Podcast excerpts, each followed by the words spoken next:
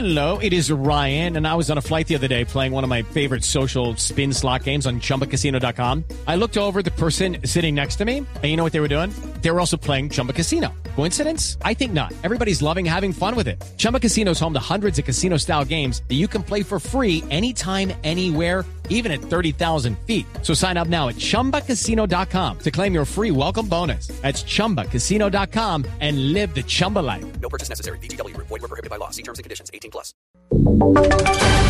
Voces y sonidos de Colombia y el mundo en Blue Radio y bluradio.com. Porque la verdad es de todos.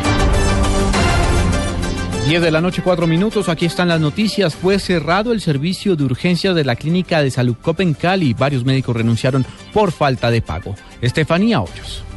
Los médicos del área de urgencias de la clínica Salucop al norte de Cali renunciaron de forma masiva por falta de garantías laborales, asegura María Elena Guerrero, vicepresidenta nacional del Sindicato de Médicos Unidos de Colombia, que no tienen los suficientes insumos para prestar el servicio adecuado a los pacientes. No hay un incremento salarial más de cinco años. No hay una buena contratación para los médicos ni para los enfermeros y hay tercerización laboral.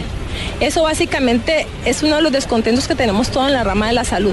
Fuera de eso, hemos sido expuestos a la agresión de los usuarios por el mal funcionamiento del sistema. O sea, desafortunadamente nosotros somos el choque contra el usuario porque los usuarios se sienten frustrados al no tener una atención adecuada y oportuna, al no tener los medios de diagnóstico, los insumos que deben de tener. Asegura además que se han presentado despidos masivos de empleados del área administrativa, lo que ha complicado la atención de los usuarios. Desde Cali, Estefanía Hoyos, Valencia, Blue Radio. El gobierno dio vía libre al Fondo de Infraestructura que prestará recursos para que se puedan realizar más proyectos de cuarta generación. Oscar Murcia. Con 1.3 billones de pesos como base arrancó el funcionamiento del Fondo de Infraestructura con el que el gobierno busca que los grandes proyectos de obras de cuarta generación se realicen. El fondo, a través de Sura Colombia y Credicorp de Perú, prestará recursos para que los contratistas cuenten con los recursos para realizar los proyectos. El presidente de la Agencia Nacional de Infraestructura, Luis Fernando Andrade. Lo que ellos van a hacer es complementar los recursos que entregan los bancos. Porque es tan grande el programa que estamos haciendo, el programa de autopistas de cuarta generación, que no alcanzan los recursos que tenemos en los bancos? Los recursos para el fondo los aportan la Corporación Financiera Internacional, la Financiera de Desarrollo Nacional y los fondos de pensiones de Colombia. Oscar Murcia López, Blue Radio. El gremio agricultor en Colombia reportó un aumento en las importaciones de un 9,3% en el año 2015. Iván Aldana.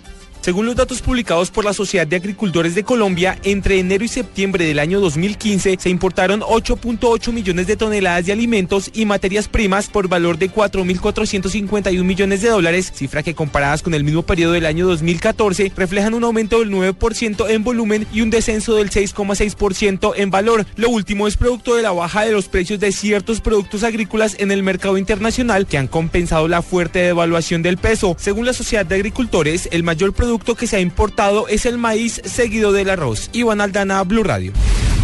El Ministerio de Vivienda enviará una comisión especial que verifique el estado de las viviendas afectadas por el incendio que se originó en El Salado, en el departamento de Bolívar. Carlos Cataño. Un incendio acabó con más de seis viviendas inauguradas a finales del año anterior en El Salado, corregimiento del Carmen de Bolívar, población célebre por una masacre paramilitar en la que murieron cerca de 70 personas. No se ha establecido cómo se originó el fuego, sin embargo, sí que comenzó a arder por las enramadas de palma con las que fueron dotadas las viviendas entregadas por el presidente Juan Manuel Santos a los desplazados por la violencia. Unidades del Cuerpo de Bomberos del Carmen y municipios cercanos atienden la emergencia y aseguran que varias personas personas sufrieron quemaduras cuando trataban de evitar la propagación del fuego. En Cartagena, Carlos Cataño, Iguarán, Blue Radio. Un diputado en el departamento del Cesar, integrante del partido Cambio Radical, protagonizó un bochornoso hecho al ser sorprendido conduciendo en estado de embriaguez. La historia con Martín Mendoza. En video quedó registrado el diputado del Cesar, Julio Casadiego, cuando es rodeado por un grupo de taxistas luego de chocar su camioneta por conducir en contravía y en aparente estado de embriaguez en el norte de Valledupar. Así lo confirmó el comandante operativo de la policía en el Cesar, coronel Mauricio Bonilla.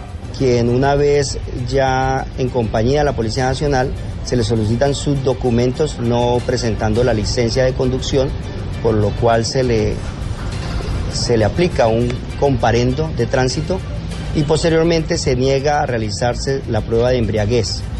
Es así que este ciudadano en aparente alto grado de embriaguez. Según el reporte de las autoridades de tránsito, el diputado Julio Casadiego el 23 de marzo de 2014 fue sorprendido en circunstancias similares y le suspendieron la licencia de conducción. Desde Valledupar, Martín Mendoza, Blue Radio. Vamos a conocer a las 10 de la noche, 8 minutos, la actualidad del deporte con John Jaime Osorio. Ibarbo podría debutar mañana y de hecho el cuerpo técnico lo concentró. El transfer internacional es esperado por el club en la madrugada para hacer en el día el trámite ante la Federación Colombiana y la DIMAYOR. Los verdes tendrán pocas novedades en nómina, según lo anunció su técnico Reinaldo Rueda. Primero salir de este, de este primer desafío, que es este playoff entre, entre los dos campeones y ya pensar en lo que es el inicio de la liga y ahí venir, venir a ver cómo es la respuesta de que están dando los jugadores, la evaluación que estamos haciendo de ellos. Algunos han acumulado más minutos de trabajo, otros no, y bueno, tomar la mejor decisión para el del equipo. La transmisión de Blue Radio comenzará a las 6 y 30 de la tarde. En Medellín, John Jaime Osorio, Blue Radio. 10 de la noche, 9 minutos. Eh, el presidente Santos acaba de aterrizar en Quito, Ecuador, para iniciar ya lo que será la cumbre de la CELAC, donde el gobierno colombiano expondrá precisamente ante los miembros de este organismo multilateral cuál va a ser la participación de este organismo en la misión especial de las Naciones Unidas que comenzará a funcionar en el país. 10 de la noche, 9 minutos.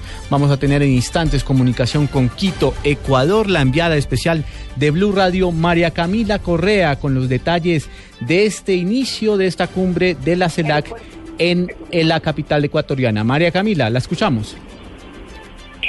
Hola, muy buenas noches. Pues aquí estamos en Ecuador, en Quito. El presidente Juan Manuel Santos llegó hace un minuto, unos minutos. Dijo que es el gran reto de América Latina y del Caribe y que tienen que perseverar en la lucha contra el flagelo de la pobreza y hacer todo lo posible para reducir las brechas que, según él, pues ha afligido, digamos, a todos los países que mañana se van a reunir en la cumbre. Mañana van a estar 8 en punto, 8 en punto de la mañana empezará toda esta agenda en la cumbre, la cuarta cumbre de la CELAC. Por ahora no hay una agenda programada para hoy, pero ya desde mañana va a empezar hasta las 8 de la noche las reuniones. Posiblemente habrá reuniones bilaterales ante el presidente Santos, sin embargo todavía no se sabe con qué mandatarios tendrá esas reuniones. Por supuesto estaremos muy pendientes de toda esta información desde Quito, Ecuador. María Camila Correa, Blue Radio.